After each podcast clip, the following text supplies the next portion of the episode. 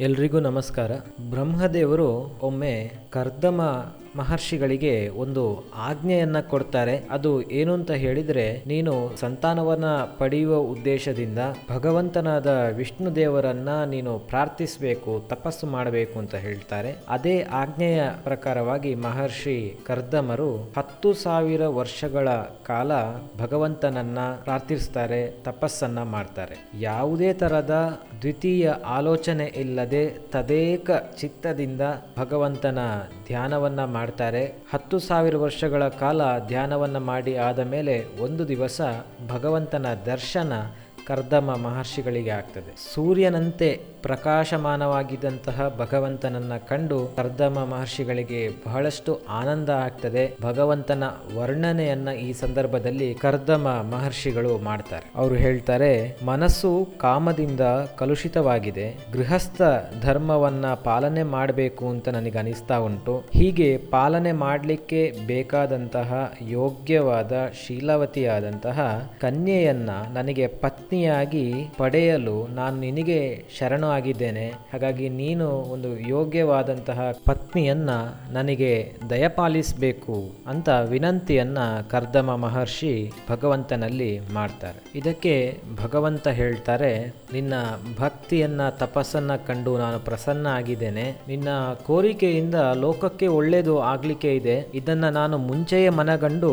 ಅದಕ್ಕೆ ವ್ಯವಸ್ಥೆಯನ್ನು ಮಾಡಿದ್ದೇನೆ. ಸ್ವಯಂಭೂವ ಮನುವು ತನ್ನ ಮಡದಿಯಾದಂತಹ ಶತರೂಪ ದೇವಿಯ ಒಂದಿಗೆ ನಿನ್ನ ಆಶ್ರಮಕ್ಕೆ ಬರ್ತಾರೆ. ಇನ್ನೇನು ಕೆಲವೇ ದಿವಸಗಳಲ್ಲಿ ಬರ್ಲಿಕ್ಕಿದ್ದಾರೆ. ಅವನಿಗೆ ರೂಪವತಿಯಾದಂತಹ ಯೌವನ ಗುಣ ಶೀಲಗಳಿಂದ ಸಂಪನ್ನೆಯಾದಂತಹ ವಿವಾಹಕ್ಕೆ ಯೋಗ್ಯವಾಗಿರುವಂತಹ ಒಬ್ಳು ಕನ್ಯೆ ಪುತ್ರಿ ಇದ್ದಾಳೆ. ನೀನು ಅವಳನ್ನ ವಿವಾಹವಾಗು. ಅದರ ಮೂಲಕವಾಗಿ ಒಂಬತ್ತು ಕನ್ಯೆಯರನ್ನ ಅವಳು ನಿನ್ನಿಂದ ಹಡೆಯುತ್ತಾಳೆ. ಆ ಒಂಬತ್ತು ಕನ್ಯೆಯರನ್ನ ಮರೀಚಿ ಇತ್ಯಾದಿ ಮುನೀಶ್ವರರು ವಿವಾಹ ಆಗ್ತಾರೆ. ಅದಲ್ಲದೆ ನೀನು ಸದಾ ನನ್ನ ಧ್ಯಾನದಲ್ಲಿ ಇರುವುದರಿಂದ, ನೀನು ಸದಾ ನನ್ನ ಆಜ್ಞೆಯನ್ನ ಪಾಲಿಸುವುದರಿಂದ ನಾನೇ ನಿನ್ನಲ್ಲಿ ಹುಟ್ಟಿ ಬರ್ತೇನೆ ಅಂತ ಭಗವಂತನೇ ಕರ್ದಮ ಮಹರ್ಷಿಗಳಿಗೆ ಅನುಗ್ರಹವನ್ನ ಮಾಡ್ತಾರೆ. ಕರ್ದಮ ಮಹರ್ಷಿಗಳು ತಪಸ್ಸು ಮಾಡ್ತಾ ಇದ್ದಂಥದ್ದು ಸರಸ್ವತಿ ನದಿ ತೀರದ ಸರೋವರದ ಪಕ್ಕದಲ್ಲಿ. ತಪಸ್ಸಿಗೆ ಒಲಿದು ಭಗವಂತ ಅಲ್ಲಿ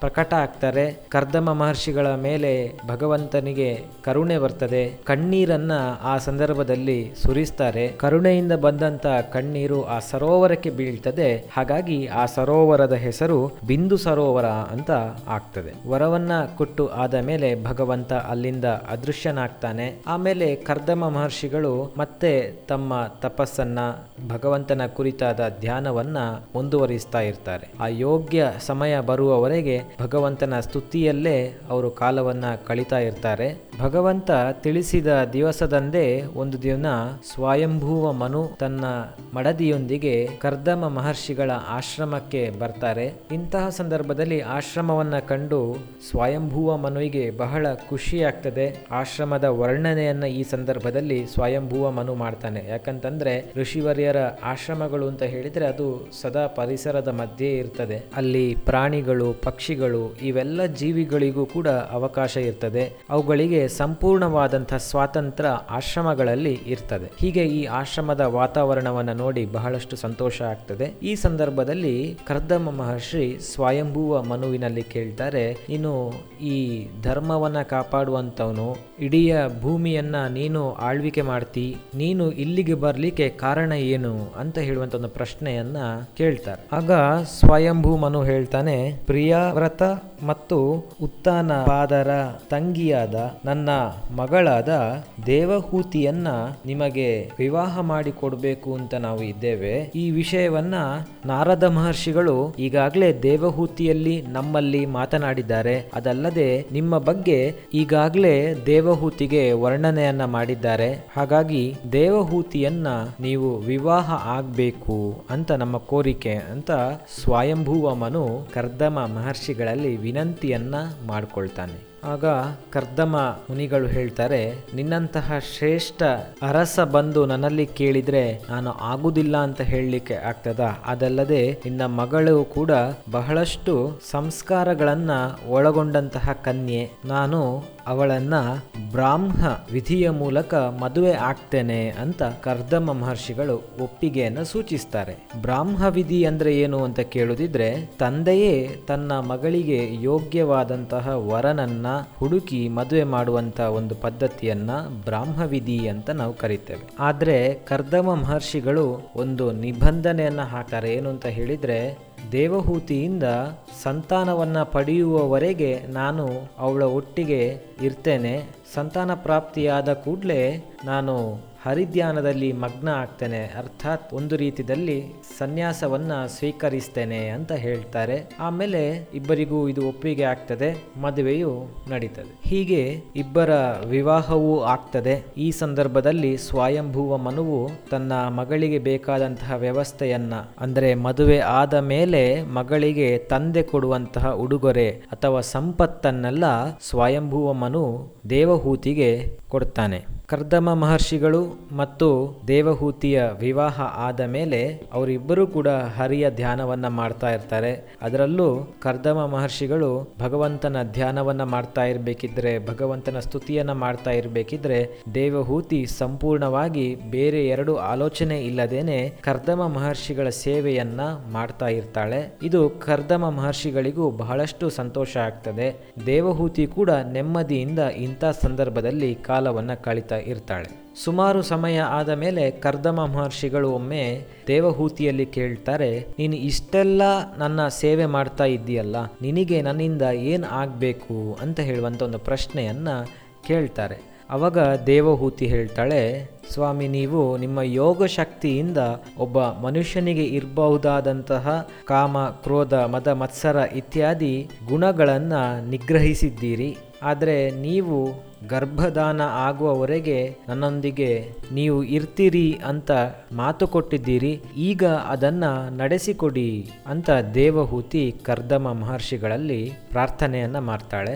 ಅದಲ್ಲದೆ ಗೃಹಸ್ಥ ಜೀವನವನ್ನ ನಡೆಸಲಿಕ್ಕೆ ಬೇಕಾದಂತಹ ಪೂರಕ ವ್ಯವಸ್ಥೆಯನ್ನ ಕೂಡ ಈ ಸಂದರ್ಭದಲ್ಲಿ ನೀವು ಮಾಡಬೇಕು ಅಂತ ವಿನಂತಿ ಮಾಡಿಕೊಳ್ತಾಳೆ. ಯಾಕಂತ ಹೇಳಿದ್ರೆ ದೇವಹೂತಿ ಮತ್ತು ಕರ್ದಮ ಮಹರ್ಷಿಗಳು ಇದ್ದಂಥದ್ದು ಆಶ್ರಮದಲ್ಲಿ. ಆಶ್ರಮ ಅಂತ ಹೇಳಿದ್ರೆ ಅದು ಗೃಹಸ್ಥ ಜೀವನಕ್ಕೆ ಪೂರಕವಾಗಿರುವಂತ ವ್ಯವಸ್ಥೆ ಅಲ್ಲ. ಹಾಗಾಗಿ ಈಗ ಗೃಹಸ್ಥ ಜೀವನವನ್ನ ನಡೆಸಬೇಕು ಅಂತ ಇದ್ದರೆ ಅದಕ್ಕೆ ಪೂರಕವಾಗಿರುವಂತಹ ಮನೆಯನ್ನ ಮತ್ತು ಇತ್ಯಾದಿ ಸವಲತ್ತುಗಳನ್ನ ನೀವು ಮಾಡಿಕೊಡಬೇಕು ಅಂತ ದೇವಹೂತಿ ಕರ್ದಮ ಮಹರ್ಷಿಗಳಲ್ಲಿ ವಿನಂತಿಯನ್ನ ಮಾಡ್ತಾಳೆ. ಅದಕ್ಕೆ ಪೂರಕವಾಗಿ ಕರ್ದಮ ಮಹರ್ಷಿಗಳು ಒಂದು ವಿಮಾನವನ್ನ ತಯಾರು ಮಾಡ್ತಾರೆ. ಆ ವಿಮಾನದಲ್ಲಿ ಬೇಕು ಬೇಕಾದಂತಹ ಎಲ್ಲ ವ್ಯವಸ್ಥೆಗಳು ಇರ್ತದೆ. ಒಬ್ಬ ವ್ಯಕ್ತಿ ತನ್ನ ಇಚ್ಛೆಗಳನ್ನೆಲ್ಲ ಪೂರೈಸಲಿಕ್ಕೆ ಬೇಕಾದಂತಹ ಸವಲತ್ತುಗಳನ್ನ ಒಳಗೊಂಡಂತಹ ವ್ಯವಸ್ಥೆಗಳಲ್ಲಿ ಇರ್ತದೆ. ಅಲ್ಲಿ ದಾಸಿಯರ ನೇಮಕವನ್ನ ಮಾಡಿರುವಂಥದ್ದಿರ್ಬೋದು, ಇತ್ಯಾದಿ ಎಲ್ಲ ಸವಲತ್ತುಗಳು ಕೂಡ ಆ ವಿಮಾನದಲ್ಲಿ ಇರ್ತದೆ. ಅದನ್ನ ಭವನ ಅಂತಾನೂ ಕೂಡ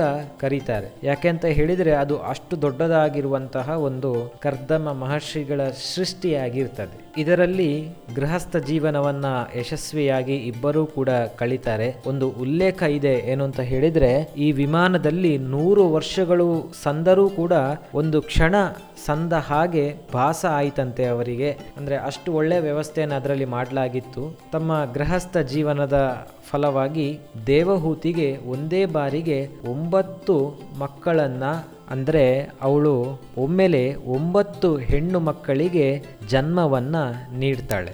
ಈಗಾಗಲೇ ಅವಳಿಗೆ ಗೊತ್ತಾಗ್ತದೆ, ಆಯಿತು, ಇನ್ನು ಕರ್ದಮ ಮಹರ್ಷಿಗಳು ನನ್ನನ್ನು ಬಿಟ್ಟು ಹೋಗ್ತಾರೆ ಅಂತ ಬಹಳಷ್ಟು ದುಃಖಿತಳಾಗಿ ಕರ್ದಮ ಮಹರ್ಷಿಗಳಲ್ಲಿ ಪ್ರಾರ್ಥನೆಯನ್ನು ಮಾಡ್ತಾಳೆ. ಬಿಟ್ಟು ಹೋಗಬೇಡಿ ಬಿಟ್ಟು ಹೋಗಬೇಡಿ. ನನಗಿನ್ನು ಯಾರಿದ್ದಾರೆ? ಈ ಒಂಬತ್ತು ಹೆಣ್ಣು ಮಕ್ಕಳ ಮದುವೆ ಆಗಬೇಕು. ಅದನ್ನೆಲ್ಲ ಮಾಡಿಕೊಡಲಿಕ್ಕೆ ನೀವಂತೂ ನನ್ನ ಜೊತೆ ಇರುವುದಿಲ್ಲ. ಹಾಗಾಗಿ ನೀವು ಇದಕ್ಕೇನಾದರೂ ವ್ಯವಸ್ಥೆ ಮಾಡಬೇಕು ಅಂತ ವಿನಂತಿಯನ್ನ ಮಾಡ್ತಾಳೆ. ಇದೇ ಸಂದರ್ಭದಲ್ಲಿ ಕರ್ದಮ ಮಹರ್ಷಿಗಳಿಗೆ ಭಗವಂತ ಕೊಟ್ಟಂತಹ ಒಂದು ಅನುಗ್ರಹದ ನೆನಪಾಗ್ತದೆ. ಅಂದ್ರೆ ಭಗವಂತ ಕೊನೆಯಲ್ಲಿ ಹೇಳಿರ್ತಾನೆ, ನಾನೇ ನಿನ್ನಲ್ಲಿ ಹುಟ್ಟಿ ಬರ್ತೇನೆ ಅಂತ.